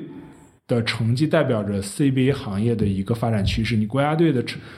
奥运会没进啊？一在一九八四年之后，中国是一直没缺席过奥运会的。中国男篮，嗯，那这次打到决赛基本就是微乎其微的机会。那你就是基本就是缺席奥运会了。那这种情况下，你赞助商了，还有其他的关注度了，都会相应减少。那对，其实对国内篮球影响也很大，相当于国内外就是影响都很大。这两件事情，而且现在还有疫情，疫情是对。所有行业嘛都有影响，是相当于三重打击。嗯，现在来看，篮球媒体还挺难的。这一过去这一年，大家都不容易啊。嗯，而且他世界杯这个相当于一个大家都很乐观的情况下，对不对？所有人都很乐观，没有人想象到出现不了，拿不到奥运入场券，但突然就当头棒喝的那种感觉，嗯，对不对？嗯，而且说到，或者你的偶像科比，科比还去。亲自为中国男篮抽出来三个最好的小组对手的情况下，还没有出现。哎，这都是大家根本想，而 NBA 这个事儿也是大家根本想象不到，怎么会突然出现这样一个事儿？而且就是你，就是你写小说的、写童话的、写科幻的人都可能想象不到这样一个对结果，就是出现一个这样的事儿，突然就被屏蔽了。但是干一行爱一行吧。对，但是啊，话又说回来，你这个，但是这次看到乔丹的这个纪录片，真是又发现了那种心底对这项运动的热爱吧，真的是。嗯，你有你你身高这么高，有去尝试过打过一些？但其实我就是呃，其实我也是那种正常的学生嘛，因为以前其实初中，我我想以前。也是学习压力很大嘛，因为你要考大学，也许也属于那种千军万马挤独木桥的感觉啊。就是你你，而且你老师家长在他们的观念，你你一定要好好学习。嗯。你只有考上大学才有工作，你如果考完大学以后你怎么生活，对不对？那所以呢，就是基本是在这种，但但其实相对来说，我家长对我的管理没有那么严。他虽然观念是那种观念，但其实还是有一些自己的空间的，所以我才能在。初中一直在看足球，然后高中也在看篮球。那时候基本高中我是把赤峰能买到的所有篮球杂志和报纸都看过的，嗯，所以那时候就是喜欢篮球，而且在基本高中就是一本基本长到一米九了，所以去打篮球。高中长到一米九还打篮球很有优势的。啊，所以就是基本就是一边看一边自己打，嗯还在打那个 NBA 的游戏，基本就是这样喜欢上篮球吧。其实那时候可以说，如果没有那时候的时光的话，肯定不可能有现在的工作，嗯对不对？如果那时候不看球的话，可能就不可能从事现在的工作。嗯，但是没打过什么大学联赛啊？大学联赛只是业余的吧，只打过业余的。现在基本篮球就是爱好，一周打。现在疫情可能打不了，之前如果没有疫情的话，之前一周能打三次吧，差不多。有球员哇，多了那很多啊，基本有固定的。蛮好的。我已经半年没有打篮球了。哦，不对，回广州打过一场，还发了条微跑都跑不博。动了，说过年回广州打了一场。现在感觉疫情，嗯，更是打击。但是在疫情之前，其实已经感觉在北京这样的城市里头，要去找一个打球的场地，包括有一帮就是能够抽出时间打球的朋友，是难非常难的一件事情。就是对，因为你在学校里，呃，同都是同龄人，而且固定在一个场所里，所以你找球友肯定很好找。但是后来呢，我工作以后发现，呃，你就是去要去找一些球友，因为呃，北京其实有一个方面，一个利好就是第一，它人多，人多你想找一些打想打球的人就很容易；第二，它场地多，北京的场馆我认为是全国最多的了吧。啊，它所有的这种室内场馆或者室外的，室内场馆基本大学的都开放，还有很多自己的，就是这种场馆，场馆资源还是很很多的。像基本我在北京这几年都是打室内嘛，就找一些球友，就是每周固定的时间、固定的地点，就这一波人，大家一起，比如说凑个钱，包个场打个球。其实你要想找的话，其实可以找到，可以找到的，固定的可以打。嗯因为这个我感觉就是体育跟文化是分不开的。比如说一些我看不光是呃热爱体育的人，可能你热爱文化的人在聚在北京，比如说你热爱音乐的，或者说你热爱画画的人，嗯，你看，比如说你去看展，或者说开开 live，嗯对吧？都是在北京。比如说北京，我我有时候去听听那种摇滚的或者说唱的 live，都是在北京集中在这儿。对，它就是一个中心嘛，属于，嗯对吧？可能肯定会找到和你志同道道合的人。嗯对吧？你如果你一个，比如说你在听现场的话，摇滚和说唱在其他城市很难吧？我感觉就是很少，对，基本集确实是中在北京。现场音乐演出，北京对吧是嗯没有城市可以比得了。对，还有啥要没没啥。行？那这一期就唠到这儿。最后，要不再给大家推荐推荐？好像也没啥好推荐。要推荐个体育纪录片，我觉得可以推荐个体育纪录片啥的，大家可以。对在看乔丹和等这个每周两集的乔丹这个纪录片更新的《Last Dance》更新的缝隙里，可以去看一些别的体育纪录片，补充一下知识。可以，嗯，我觉得可能就是 O.J. 辛普森那个纪录片吧，也是 E ESPN 做的，还拿到了很多大奖。嗯我看那个你们刚刚提到那文章里面也写到了，这个 O.J. 辛普森那个纪录片对于整个体育纪录片都有一个很大的推广，就让大家开始接受看一些更长的内容。对，因为如果乔丹这个可能更多的，我觉得还是从一个竞技层面，包括一个球队怎么熬去战胜这些困难。但 OJ 那个可能有一个更广阔的社会图景，它涉及到种族问题啊、社会的问题，嗯我就会比较推荐那个吧。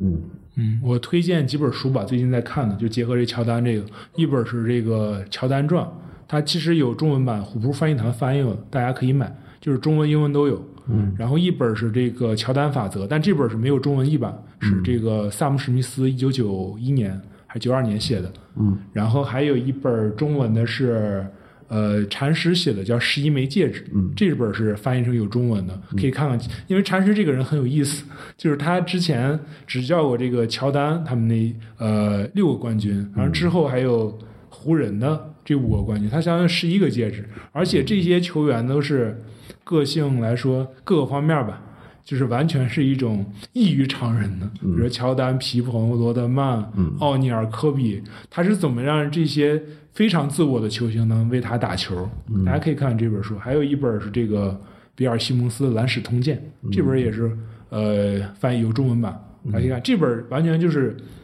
一个很高危，就是比尔·西蒙斯虽然他说话很有意思，但其实他的理论完全是一个呃成体系的理论。你可以看这本书，你可以明白篮球这项运动究竟怎么样才能取得一项胜利，就篮球这个运动的本质是什么？还有他最后面给给他是一二年写的第一版，他给一二年之前所有球星排了一个序，就是排了一个历史地位的排名。他说了自己的理由，包括包括数据了，包括了拿到的荣誉了，包括自己自己的观点呀。写这本书，呃，西蒙斯看了一百多本篮球的书，写了这本书。这本书强力推荐，就是想了解这项运动的可以看看。嗯嗯，那我就推荐一下《密歇根五虎》这个电影嘛，《The Fab Five》纪录片，讲的就是呃九一九二年密歇根大学的那一支校队，然后在这一这个校队里头，在这一段密歇根五虎这一段故事里，其实就我刚刚前面也讲了，他们是几个。呃，黑人，然后他们在黑人的文化向主流舞台进军的时候，这个过程当中，他们当时登上了这个舞台，其实席卷了整个国家的很多的注意力和舆论和讨论。然后，呃，里头有很多我觉得很有很巧妙和很，就是现在来看很让你会长叹一口气的一些东西，比如说。当时 Jaden Smith，因为当时他们队的第一年输给了杜克大学，他们的死对头就是那一年，就是所有人都很恨杜克大学，他们尤其讨厌杜克大学里的黑人，他们觉得所有杜克大学校队里的黑人都是 Uncle Tom，就是就是黑人的汉奸，就是卖卖卖国贼，黑人的卖国贼。然后因为当时的那一年的。呃，杜克大学的球队里有格兰特希尔，有格兰特希尔，然后当时就还闹了一个，就是格兰特希尔写的文章去说怎么，就是就是就因为我爸妈双亲健在，我家 让我读上了书，我就不配当一个黑人了吗？大概就是这样的讨这样的讨论吧。然后还有一个就是那一支密歇根大学的校队里头有佩林卡，就是湖人的总经理，那佩林卡。呃，当时在球队里是因为那个时候，呃，大三、大四的人打主力是比较常见的，大一的人是不怎么打的。那密歇根大学的先例就是这五个黑人，大一全部打上了首发，然后当时他们就开始对球队里的年长的学长们有点瞧不上了吧？就那个时候，那个 J Jalen Rose 就嘲笑这个佩林卡说：“你看，你在球队，你们这些白人在球队里唯一的作用就是提高这个球队的 GPA。”大概是这么个说法吧，绩点，在那个语境下肯定是一个玩笑啊。但是你现在来看，最后这个杰伦罗斯打完 NBA 当上了一个 NBA 的评论者，然后佩林卡当了一个球队的总经理，就是 就是他们还是没有摆脱就是黑人黑人的那个固定美国黑人的那个比较固定的上升通道，体育娱乐。这一块然后白人有更好的教育、更好的 GPA、更好的绩点，确实就是能做更好的，就是他的这个系统没有在他们身上并没有被打破，就是把这个白人最终还是成为了这个成就更高的位置，所以还蛮蛮有一个宿命感的这个场景。嗯，绩绩点是不是一个双关？不是吧？你不要 me too。那好，那我们这一期节目可能就到这里了。然后还是感谢吴迪老师能够来录节目，然后后面我们也争取请到更多这么资深的嘉宾吧。嗯，那大家就这样，拜拜。就这样，感谢小哥跟拓州。没有，感谢今天聊得很开心。好，谢谢，我们下期见，见，拜拜，拜拜，Goodbye。